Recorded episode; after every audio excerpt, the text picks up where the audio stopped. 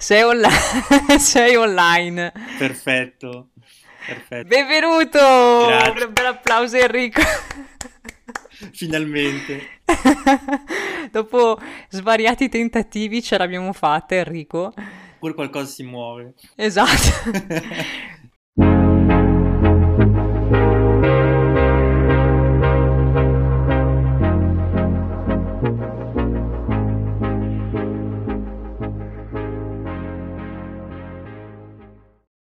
Come stai? Bene, bene. Come insomma, questa, situa- questa situazione è un po', un po' complicata, ma per il resto sto bene, dai. Dai, meno male.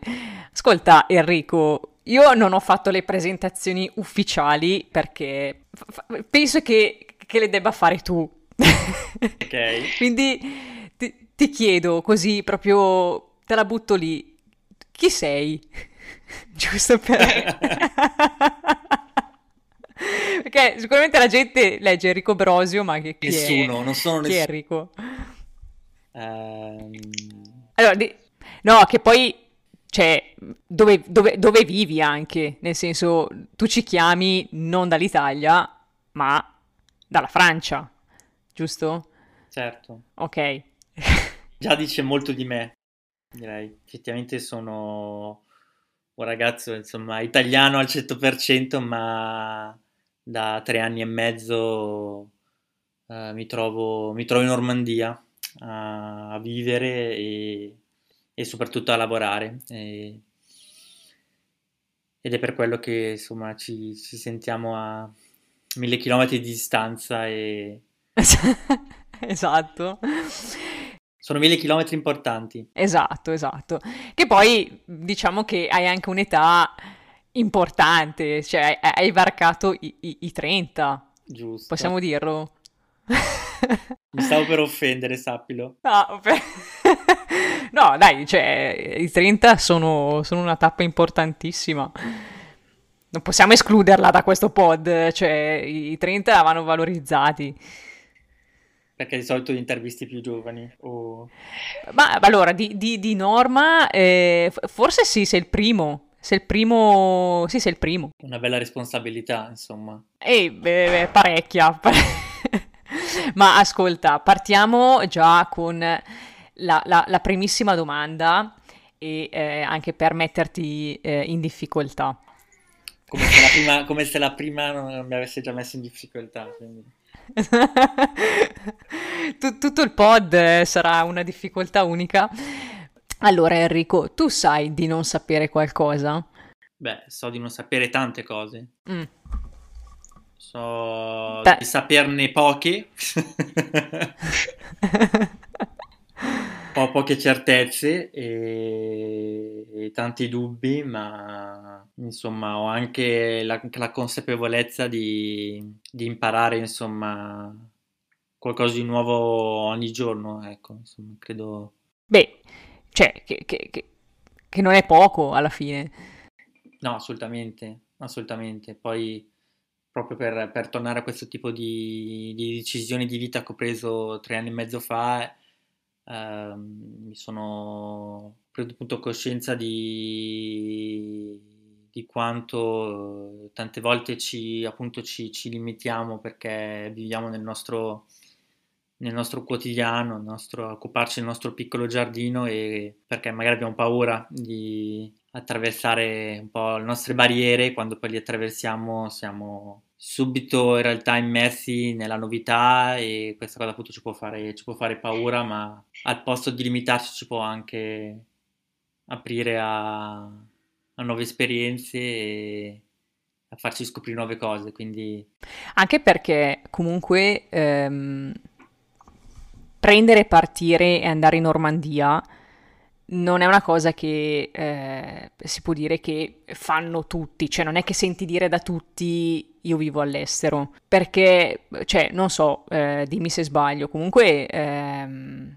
prendere e partire, cioè significa, come dire, lasciare un po' quella che è, quella che è un po' casa tua, un mm, po' le radici di casa per andare in, in un posto in cui non sai niente, anche le persone che conosci, magari non so, la, la difficoltà di, di conoscere persone nuove, cioè se farai amicizia, non, non, lo so, ti chiedo, nel senso, com'è vivere lì? Ma effettivamente è stato all'inizio non, non semplice eh, perché è stato proprio un salto nel, nel vuoto, no? E eh, ovviamente credo che gli ascoltatori debbano sapere che sono venuto qua a fare, a fare lo, lo psichiatra perché era, era, il mio sogno da, da, parecchio tempo. E seguendo questo sogno ho fatto, ho fatto le valigie, come si dice, in maniera un po' incosciente e, eh, o in parte cosciente, in parte incosciente e ho deciso insomma di prendere questo treno che, che mi avrebbe portato in Normandia non sapendo cosa, a cosa sarei andato incontro. E all'inizio ovviamente non è stato facile perché come puoi immaginare si tratta di un paese diverso, di una lingua diversa eh, e mi ricordo benissimo il primo giorno al lavoro eh, non, sapevo, non, sapevo, bene da dove, da dove iniziare perché sapevo che avrei dovuto cominciare a parlare in francese, a scrivere in francese, a capire quello che mi dicevano e e rifletti su quanto sia, sia importante la, la, la, comunicazione e il farsi comprendere e, e giustamente farsi e capire quello che poi l'altro, l'altro dice, no? Per vivere. Certo, certo, anche perché comunque è sempre una realtà, cioè dove vai credo che sia sempre una realtà nuova, cioè lo, lo scontrarsi con, con persone che magari hanno delle tradizioni diverse da quelle che hai tu eh, non so, anche lì, cioè nel senso ti, ti, sei scontrato con una realtà che magari non pensavi coincidesse con quella che pensavi o, o, invece, o invece è stato tutto quello che ti eri immaginato? Cioè rispetto a delle attese, magari se voi delle attese, se queste attese sono state rispettate? Esatto. Ma in realtà ero pieno di entusiasmo eh, e che poi si è trasformato col passare del tempo in ovviamente un po' di paura, di, un po' di ignoto e perché poi il momento in cui sono arrivato qui è stato tutto molto, molto rapido, ma al tempo stesso molto intenso. Eh, mi ritrovavo uh, la sera a essere veramente stanco come se avessi scalato, scalato l'Everest e, e, poi col tempo tutto ciò si è, si è trasformato in, in, quotidianità, ho fatto i miei, i miei incontri con, con, persone bellissime che sono diventate poi miei amici anche qui uh, e, e, niente, quindi poi è diventato tutto quotidiano e al tempo stesso non ho, non ho ancora, insomma, non ho mai fatto un'analisi insomma, del, del come ero prima, come sono adesso, eh, perché lo trovo sempre, sempre difficile, no? diciamo che sei un Enrico in evoluzione. Sì. Ok. Mi piace questa, questa definizione. Ti piace? Mi piace, mi piace. Ok. Ma mh, mm, tu viaggi spesso? Diciamo che ho sempre viaggiato grazie anche insomma alla mia famiglia eh, che insomma, amava portarci eh, sempre a vedere posti, posti, nuovi. Ho visitato tanti posti nel mondo, ho avuto questa fortuna eh, di visitare gli Stati Uniti, di visitare l'Asia, una parte. Uh, di visitare anche diversi paesi europei, quindi sono sempre stato uno che, che ha sempre viaggiato, uh, più spesso in compagnia che da solo. Ed è strano perché poi quando, da quando poi sono qui eh, mi ritrovo ovviamente, eh, poi per quando torno, quando decido di tornare insomma a casa, di, mi, mi vivo la cosa come veramente un, un viaggiatore insomma esperto perché ormai tornando magari ogni due o tre mesi eh, al di fuori del covid insomma la vivi differamente diverso ecco. Beh sì certo. Anche perché ehm, cioè, mi, mi, hai appena detto che comunque hai avuto la, la fortuna di, di, visitare posti nuovi, di, com, come dire, di viaggiare, nel senso, poi certo, magari non è che ti sei visitato il mondo in 80 giorni, però, come dire, eh, hai viaggiato, mm. si, si può definire così. E qual è il ricordo più bello legato ad uno dei viaggi che hai fatto? Uh ce ne sono, ce ne sono diversi, eh, direi eh, soprattutto il viaggio che ho fatto insomma, in Thailandia eh, nel 4-5 anni fa, eh, era novembre 2016, un viaggio che non era, non era previsto alla base e, e, che alla fine ho deciso di, di fare, di accettare, insomma, seguendo un po' la proposta di, di mia sorella che all'inizio doveva partire con col fidanzato, poi la storia d'amore è finita e mi sono insomma ho preso, ho preso il suo posto e quindi siamo andati insieme in Thailandia, è stato un viaggio incredibile, eh, in un posto incredibile con eh, veramente una cultura dell'accoglienza, del sorriso e, e, del contrasto tra la povertà e immagino subito una città come Bangkok, no? dove vedi eh, la grande ricchezza e i grattacieli, al tempo stesso vedi la grande povertà quindi grandi contrasti, eh, tanto caldo, ma è stato un viaggio che ci ha permesso veramente di, di far evolvere il nostro, il, nostro, il nostro, rapporto insomma, con mia sorella da allora è un rapporto diverso, un rapporto più profondo. No? Prima parlavi di evoluzione e trovo veramente un legame con col viaggio e, e, la possibilità anche attraverso il viaggio di, di vivere, di condividere esperienze, no? Credo che bella questa cosa. Cioè, anche perché comunque mh, eh, un conto mh, se lo fai con amici, un conto è quando, cioè, inaspettatamente, anche perché mh, non penso fosse stato previsto che tu dovessi partire e andare in Thailandia. Quindi, cioè, come dire, anche l'imprevisto di, di scegliere di sostituirsi a un'altra persona e fare un viaggio di, di questo tipo, cioè come dire, anche l'imprevedibilità di, di, di... No. Sì, prendere la, palta, la, palla al balzo e dire ma sì dai facciamo questo, questo viaggio che alla fine si è, si è, rivelato anche essere un po' il viaggio della, della, mia laurea, quindi alla fine è stato anche un premio per, per i miei lunghi studi e, e, e, al tempo stesso, insomma, così questa imprevedibilità ha reso forse le cose molto più belle, molto più sentite e forse è per quello che è un viaggio insomma che, che tengo in un cassetto del mio cuore ecco. Mm, hai accennato che eh, hai fatto dei, dei lunghi studi. Tu hai detto che adesso stai facendo psichiatria però non ci hai detto che cosa hai studiato. Ma per fare psichiatria bisogna studiare medicina, quindi ho fatto, insomma, finito il liceo scientifico, mi sono guardato un po' attorno, volevo, sempre, sono sempre stato affascinato dalla psiche umana, dal cervello e dalla mente, e quindi ero inciso tra psicologia e psichiatria. E, e, niente, alla fine ho deciso per psichiatria sapendo che per poter diventare psichiatra dovevo passare prima da, da medicina che insomma sono comunque sei anni, sei anni di studio e quindi ho fatto i miei sei anni di studio che poi sono diventati sette per eh, varie vicissitudini ma alla fine insomma dopo i sette anni di medicina mi sono laureato mi sono guardato un po' attorno e ho colto questa, questa possibilità eh, chiamata Francia che come per il viaggio in Thailandia non era proprio prevista nel programma.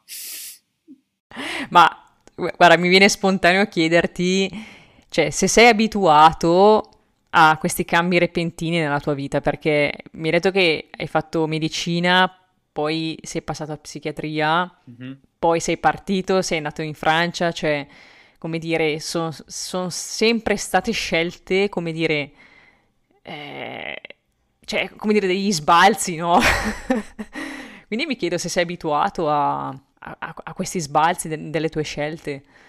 Ma sai, mi reputo una persona abbastanza indecisa nella vita, no? Eh, non faccio mai grandi programmi, eh, insomma, con, con anticipo, quindi eh, forse alla fine ci metto forse tanto a decidere, non lo so, forse prendo decisioni così, eh, secondo un po' il mood del momento, però effettivamente forse, forse non sono capace di fare, di fare programmazione, ecco.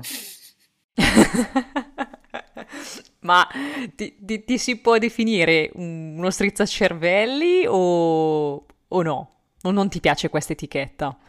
Perché di solito si pensa sempre che, non so se è, è, si dice o secondo te è sbagliato anche definirsi così. Beh, cosa, cosa sai tu della, della, psichiatria? So che non ti devo porre domande in questo post. Guarda, il podcast si chiama Io so di non sapere, quindi tu parti dal presupposto che io so di non sapere assolutamente niente.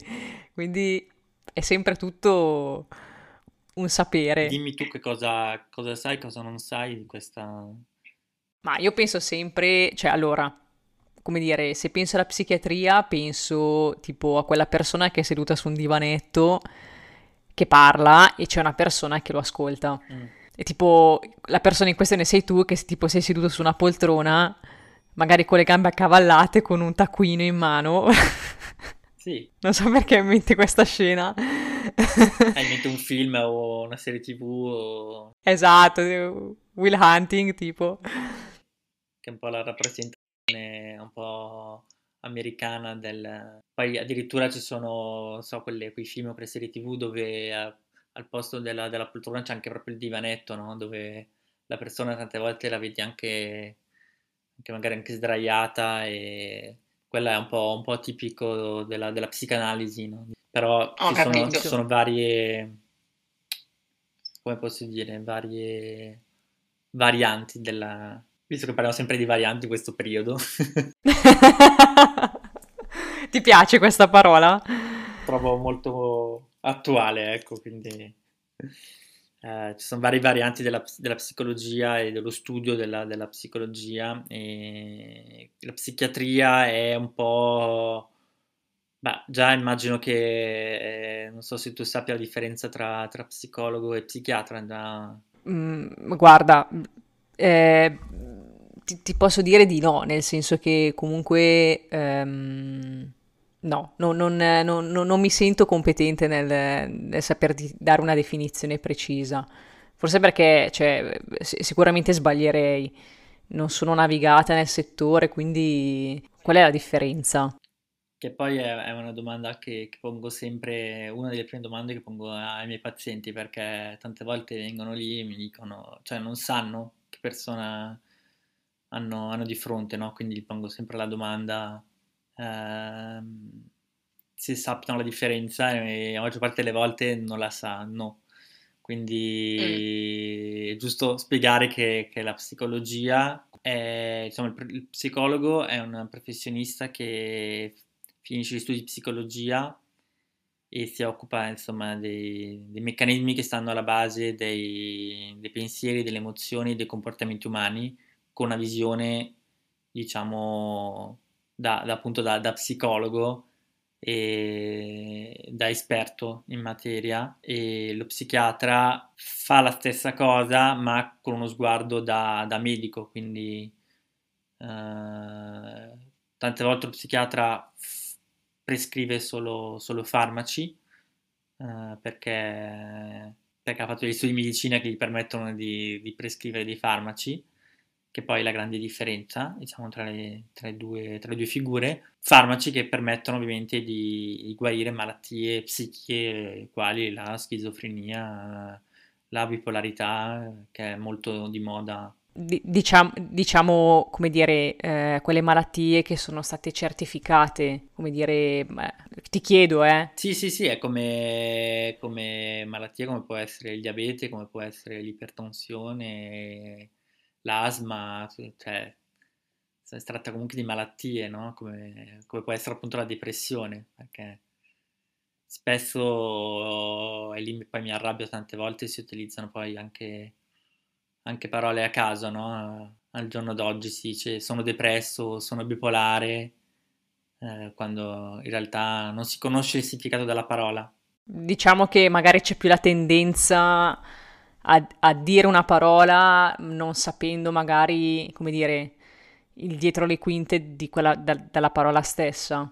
Esattamente, cioè quante volte ci capita in una giornata di essere, di essere tristi e dirsi che, che siamo depressi, ma eh, il fatto di essere triste non significa per forza che siamo depressi, anzi, la tristezza... Cosa significa secondo te? Beh, la tristezza è un'emozione come lo è la gioia, come lo è eh, la, la sorpresa, come può essere la rabbia, è un'emozione che tutti abbiamo, eh, insomma abbiamo tutti i nostri momenti eh, positivi, i nostri momenti negativi no? nella giornata.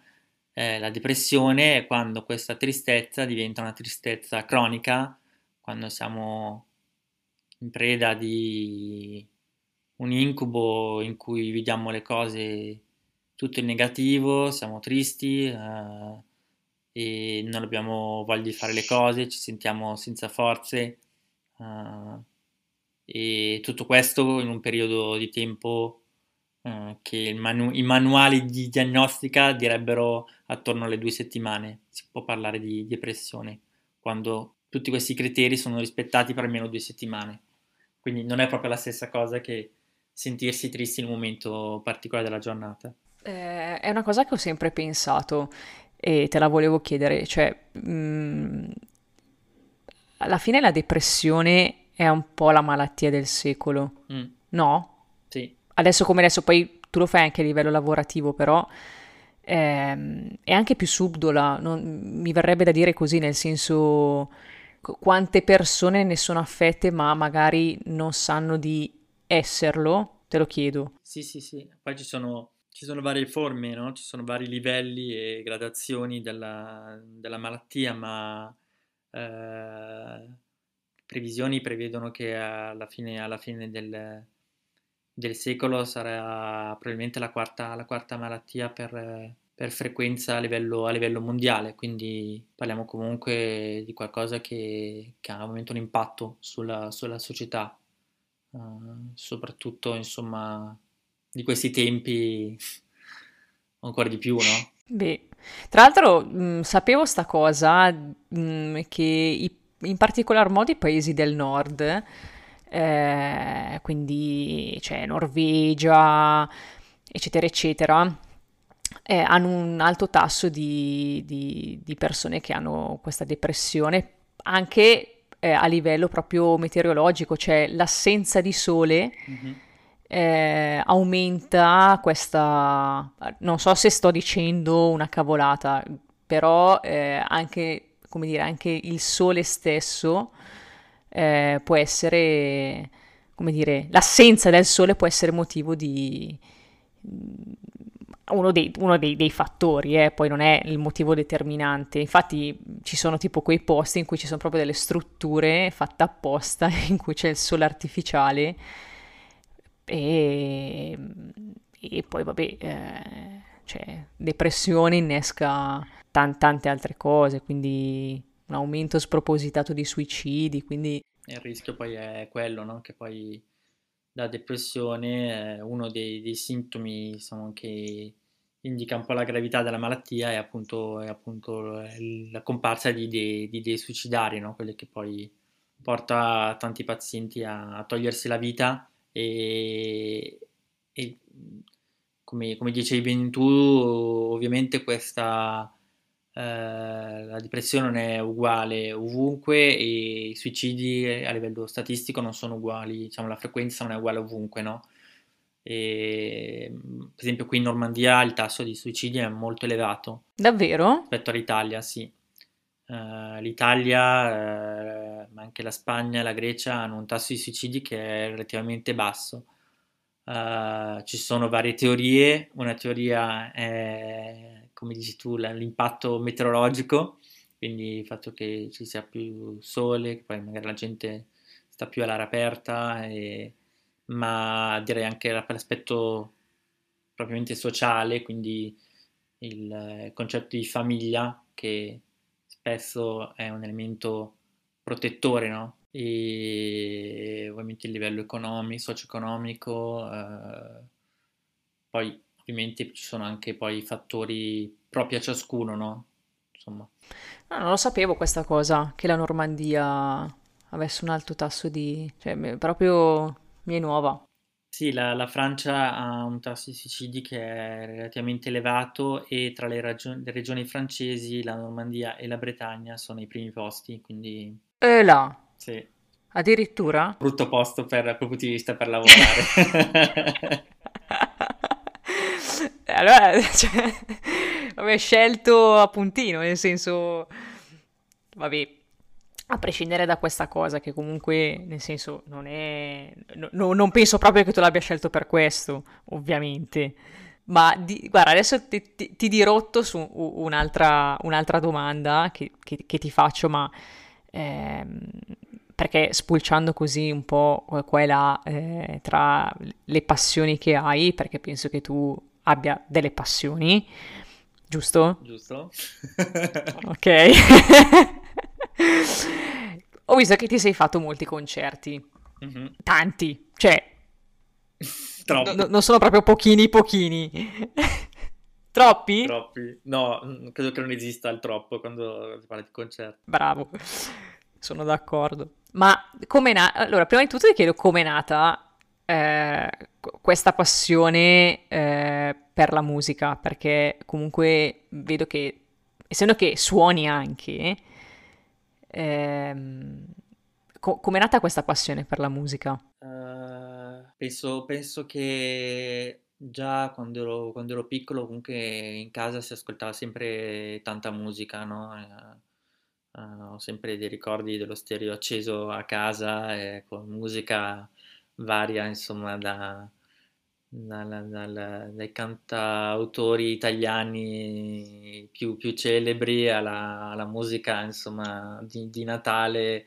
Eh, ma tra mia mio papà c'è sempre stata questa passione per, per la musica e che poi, insomma, si è trasformata in eh, desiderio di voler, insomma, suonare uno strumento. Siamo tutti passati da- dal flauto, eh, però poi, insomma, è stata poi una passione per, ehm, per- per la chitarra e quindi da quel momento in poi ho iniziato, insomma, a seguire dei corsi e, e da lì poi è iniziata poi la passione per, per lo strumento e per, eh, insomma, le sensazioni che il fatto di suonare eh, ti porta, ti porta con sé, no?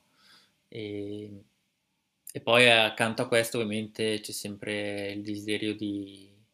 Bah, adesso mi ritrovo a passare le mie giornate a sentire praticamente tutto il giorno, tutto il giorno musica, in modo o nell'altro. Ma qual è il concerto più bello che ti sei fatto? Che, che- che- che puoi dire di ricordarti in modo nitido proprio? Eh, direi allora Bruce Springsteen a San Siro, quello è stato veramente un Wow. veramente figo. Eh, con, con mio padre abbiamo, insomma, siamo stati lì e a goderci tre ore e mezza, quattro ore di musica. Poi per altre ragioni San Siro è un posto già speciale per me, quindi eh, Perché è speciale? vabbè, perché ci gioca la mia squadra del cuore, quindi sai, eh, diventa poi un tempio, un tempio sacro, no? Tenendo all'Inter. Ok. Inter? Sì, per forza. Ah, non lo sapevo. Quindi sei interista. Quello proprio 100% e anche 150% se serve. E, e quindi tutto messo insieme ad una musica veramente potente e eh, a un vecchietto di 70 anni che, che cantava, insomma, come, come un ragazzino eh, per tre ore e mezza, insomma, da- quello è stato veramente un concerto da, da pelle d'oca. Mamma mia, cioè, stai parlando del, del boss? Non stai parlando... Non so qual è la tua esperienza la- col, col boss, se... Ti dico, io non l'ho mai visto in concerto live. Mi piacerebbe moltissimo sentirlo, ti dico la verità, cioè se capitasse l'occasione, perché no? Anche perché, cioè, comunque penso che eh, quello che tu senti eh, in un disco di Bruce lo senti proprio anche live, cioè non, non è che, come dire, le aspettative sono... Cioè, no- non è che dici parti con un'idea e poi vai lì e dici no, beh, magari forse era ancora meglio ascoltarselo sul disco, cioè quello che senti poi live, anzi forse magari ancora meglio. Esatto. Quindi sì, mi piacerebbe, mi piacerebbe moltissimo sentirlo. E poi veramente ti trasmette questa, questa energia che poi al di là, al di là poi del significato insomma delle, delle, delle, canzoni, ma poi alla fine non sono un grande eh, fan e, eh, di, di, Bruce Springsteen, in generale lo ascolto ogni tanto, mi capita, eh, insomma, eh, quando, quando, si parla di brani casuali, ogni tanto mi, sai, quando, quando si usa Spotify, capita. Esatto, Spotify finisce per conoscerti meglio, meglio della tua famiglia, no? A un certo punto, quindi... Esatto. Esatto, è vero, verissimo. Infatti, tipo, eh, quando è che è stato? Alla fine dell'anno c'era stato il sondaggione eh, degli ascolti, cioè Spotify faceva praticamente il sondaggio di qual è tipo dei primi tre artisti che hai ascoltato maggiormente, adesso non lo so bene. E io, eh, a me non è uscito perché comunque Spotify l'ho sempre usato, ultimamente eh, l'ho usato pochissimo cioè ai tempi lo usavo molto di più, adesso mm, un pochino meno. Eh, quindi cioè, c'ero rimasta malissimo perché ho detto no, volevo sapere anch'io cosa Spotify mi avrebbe detto, cioè mi avesse detto se, eh, se avessi ascoltato gli artisti che, che mi capita di ascoltare, quindi vabbè mi è sfuggita questa occasione. Sì, poi non so che tipo di, di, reazione hai quando appunto Spotify ti, ti, ti, mostra insomma la musica che ascolti di più o quella che potrebbe piacerti. Se anche tu sei, sei sorpresa del, dell'accuratezza delle, insomma, delle classifiche. esatto. Proprio on point. Ma ti, ti, ti chiedo, eh, questa è, è, una domanda che, che non ho mai fatto, però te la faccio perché, boh, vorrei sapere se sì o no. Hai mai pianto per un concerto? Una domanda complicata. Eh... là, addirittura. Pianto, forse, forse no. Pianto, pianto no, non credo. Mi sono emozionato in maniera importante. Ti posso citare, insomma, un pezzo che io adoro che è eh, Ocean eh, di John Butler Trio, che è un pezzo, non so se lo conosci. Sì, ho presente l'artista. Non ho presente la canzone, però ho presente l'artista. È un artista che cui io ascolto poco, quasi nulla, conosco solo Ocean praticamente, ma perché è l'unico pezzo in cui lui non canta, di solito lui suona, canta, ma quello sono 12 minuti di sola chitarra, eh, una chitarra tra l'altro a, 12 corde eh, che, che, lui suona e, ed è un pezzo che io trovo incredibile, cioè ti, ti trasmette, mi trasmette ogni volta delle emozioni incredibili come, come proprio delle onde di un oceano, no? Proprio eh, dal nome del, del pezzo, e, che è un pezzo di una difficoltà tecnica incredibile e che lui fa sembrare ovviamente come un pezzo che suoneresti, che suonerebbe al bar. Esatto.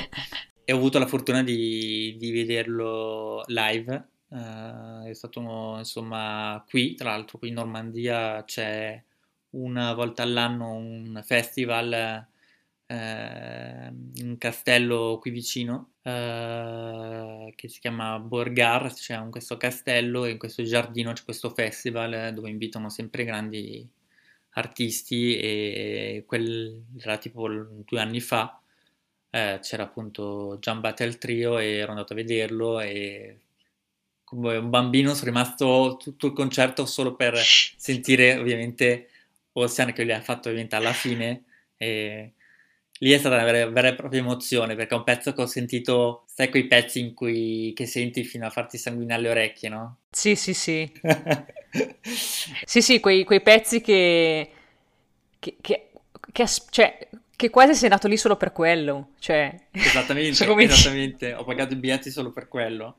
Ero, eh, a quel punto è stata la grande indecisione perché non sapevo se ascoltarmelo e basta o a un certo punto a, diciamo, a prendere il telefono e, e, registrarlo, no? E alla fine ho fatto una cosa a metà, cioè per tre quarti me lo sono sentito, proprio me lo sono goduto e poi eh, l'ultimo pezzo me lo sono registrato, ma si vede dal video che trovavo abbastanza. che poi secondo me è sempre la difficoltà del momento, nel senso, perché anche a me succede, cioè tu sei lì per ascoltare un pezzo, magari del gruppo che dici oh sono qua, ho aspettato così tanto per sentirvi, vuoi goderti quel pezzo, ma allo stesso tempo vuoi anche immortalarlo in qualche modo, perché come dire, qualcosa di concreto che ti rimanga. Però poi allo stesso tempo, nel momento in cui tiri fuori il telefono per registrare, è come se perde que- quel, quel, quel live non so come dire, è sempre, io sono sempre lì che dico cosa è giusto fare. Ma Vabbè. insomma, tu ti sei dato una spiegazione del perché, del perché lo si fa? Mm, eh, guarda, onestamente mh, mm, no, cioè no, non sto lì a pensare il perché e il per come, però penso che, eh, come dire, mh, mm, arrivare al punto di farlo qualche volta, secondo me ci sta, ma non, cioè, con questo secondo me non va a svilire il fatto che, come dire, usi il telefono, ecco, non ti stai godendo il momento, no? Cioè, se ti capita quella volta di, come dire, registrare un pezzo, eh, è perché tu, come dire, vuoi conservare un ricordo, cioè, come dire, a volte c'è bisogno di concretezza, no? Cioè, non che ti rimanga solo nei, nei ricordi così, che poi si sfumano. Cioè, qualcosa di... Oh, fammi vedere... Perché noi, ten- secondo me, tendiamo a dimenticare col tempo le cose, cioè, mm, vuoi non vuoi, mm, qualcosa ci sfugge, no? Secondo me proprio per paura di, di dimenticare che vogliamo immortalare poi ciò che, ciò che si, ci succede, no? Che siamo talmente poi attaccati a, questa, a questo aspetto di voler, secondo me, anche, anche poi condividere, no? Eh, facevo apro, apro, una piccola parentesi, ma mi è venuta in mente una riflessione mentre parlavamo prima del condividere esperienze, eh, di quanto eh, ovviamente in questo, in questo momento eh, in cui ovviamente non, non, ci sono concerti, dove gli incontri sono limitati, eh, questo viene, viene, un po' meno eh, di quanto poi le cose hanno meno, diciamo, hanno un'intensità minore, no? Le nostre esperienze che viviamo come sì. Certo. E, e poi secondo me nella, quando, quando, si prende una foto, quando si vuole immortare un momento è anche per, eh, sì, per ricordarcelo, per condividerlo, condividere la nostra gioia di aver vissuto quel momento e, e anche un po' per, se vogliamo dirlo all'estremo, anche per, per i like, per, per l'aspetto più superficialotto, dai, diciamolo. Perché siamo dai, esseri umani anche diciamolo. noi, no? Siamo... Cosa? Siamo esseri umani anche noi, in fondo. Esatto, dai, e, e, e diciamolo. Quindi ti chiedo, qual è, anzi, quale album, genere anno più bello consiglieresti agli amici che ci stanno ascoltando? C'è un album che...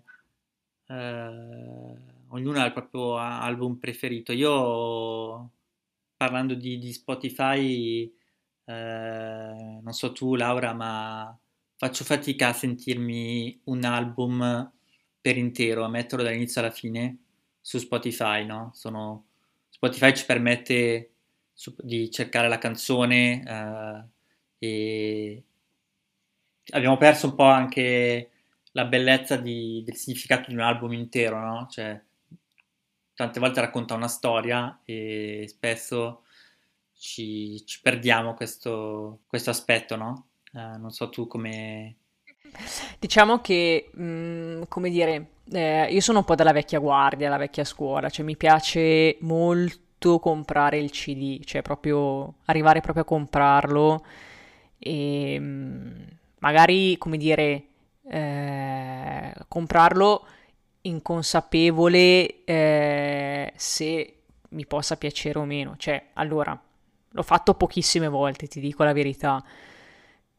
Però questo mi capita anche nei concerti in realtà, eh, nel senso che comunque mh, mm, sia per quanto riguarda l'album, ma sia per quanto riguarda i gruppi che vado a sentire, a volte quelli che vado a sentire manco li conosco, però lo faccio anche proprio perché, come dire, cioè, boh. Mm, non, non, so che cosa mi aspetto, magari mi posso trovare un qualcosa di, di bello, di nuovo. Poi sì, però sono d'accordo con te sul fatto che eh, ascoltarsi un album dall'inizio alla fine... Eh, forse perché c'è poca attenzione. Già comunque una stories su Instagram dura 15 secondi, quindi giusto per... Eh, cioè, la nostra attenzione dura solamente 15 secondi, quindi boh. Credo che tu abbia azzeccato il punto, cioè proprio eh, che è la stessa cosa che facciamo quando, quando guardiamo Facebook o quando guardiamo anche eh, col pollice, cerchiamo, scorriamo verso il basso, no? Cioè, la nostra soglia dell'attenzione è davvero, è davvero sempre più, più, più bassa, però Adesso da qualche mese a questa parte eh, ho avuto la fortuna di ricevere in regalo un, un giradischi e quindi mi mm-hmm. sono lanciato in questa passione per i, per i, vinili e ho comprato un vinile di un album che, che apprezzo molto, eh, che è insomma eh, l'album degli Alt J. Eh, oh, wow wow! Del... Quindi è l'album che consiglieresti? Esatto, che è cioè, l'album se... del okay. 2011 uh, che mi sembra che si chiami uh, An Alter Wave, qualcosa con... così, insomma, adesso non mi ricordo esattamente, okay. il titolo, però è il loro primo album ed è un album che uno dei propri pochi album che ascolto dall'inizio alla fine con con la stessa intensità emotiva e stessa, con lo stesso interesse. Quindi, se per tornare alla tua domanda, se un album che consiglio, credo che sia, credo che sia quello. Ci sta, ci sta anche perché penso di non averlo sentito, sai? Lì, cioè, conosco eh, in generale qualche canzone, cioè così in modo sporadico, ho sentito qualcosa, ma forse questo mi sfugge. A parte che poi giradischi, fantastico, cioè era, pensa che era una di quelle cose, eh, questo ti parlo tipo quando, del, cioè in università, in triennale, mi dicevo questo sarà il mio regalo, mi faccio sto autoregalo, mi, mi regalo il giradischi, poi alla fine no, non è andata così, però caspita, come dire, c'è una differenza fra il CD e il giradischi, cioè boh, secondo me cambia, cambia di brutto la cosa. Sì, tra quando ascolti la musica su Spotify, quando te l'ascolti sul CD in macchina, quando te l'ascolti a casa con, con il giradischi, non è la stessa musica, non può essere insomma la stessa musica, no? E quindi sì, se vogliamo lanciare un messaggio è compratevi un giradischi e ascoltate della vera musica. Ecco, tac, buttagliela lì. Ma mm, Enrico, cioè, alla soglia della, della veneranda età dei, dei 30 anni, pensi di avere qualche rimpianto o, o no? Rispetto, rispetto, a cosa? In generale, rispetto a tutto quello che hai vissuto fino a questi 30 anni, ecco. Ma penso che, che tutti hanno magari Uh, dei, dei, rimpianti, no? Però insomma credo che poi sembrano parole così, insomma, che puoi anche trovare sulla, sulla smemoranda, però credo che uh, credo che bisogna cercare davvero di, di non vivere troppo, troppo nel, nel passato, no? Cercare di cioè quello che è successo è successo si prende un po' il positivo di quello che è successo, si cerca di, di imparare, perché come dicevo all'inizio, insomma, credo che ci, si può sempre evolvere, si può sempre imparare e si può sempre utilizzare le esperienze che abbiamo avuto in modo positivo no? per, per, evolverci giustamente. Quindi credo, credo, che i rimpianti facciano parte della vita, eh, però è anche giusto insomma eh, che non, non, concentrarsi troppo su, su, questi, però che poi è tutto un discorso per cercare di evitare tua, una risposta alla tua domanda probabilmente, però Sai, noi psichiatri siamo abbastanza bravi in tutto questo, però... Va, vabbè, però va, va benissimo comunque. In realtà no, era per dirti che in realtà no, non ho, non ho rimpianti. Ma diresti qualcosa all'Enrico del futuro? Anzi, cosa diresti all'Enrico del futuro? Di cercare di vivere con tante volte più, più, più leggerezza, insomma, si spera, insomma, che, che Enrico del futuro possa venirmi a dire che ho- sono riuscito a, a vivere la mia vita, insomma, come, come la volevo, no? In maniera, in maniera intensa, in maniera imprevedibile.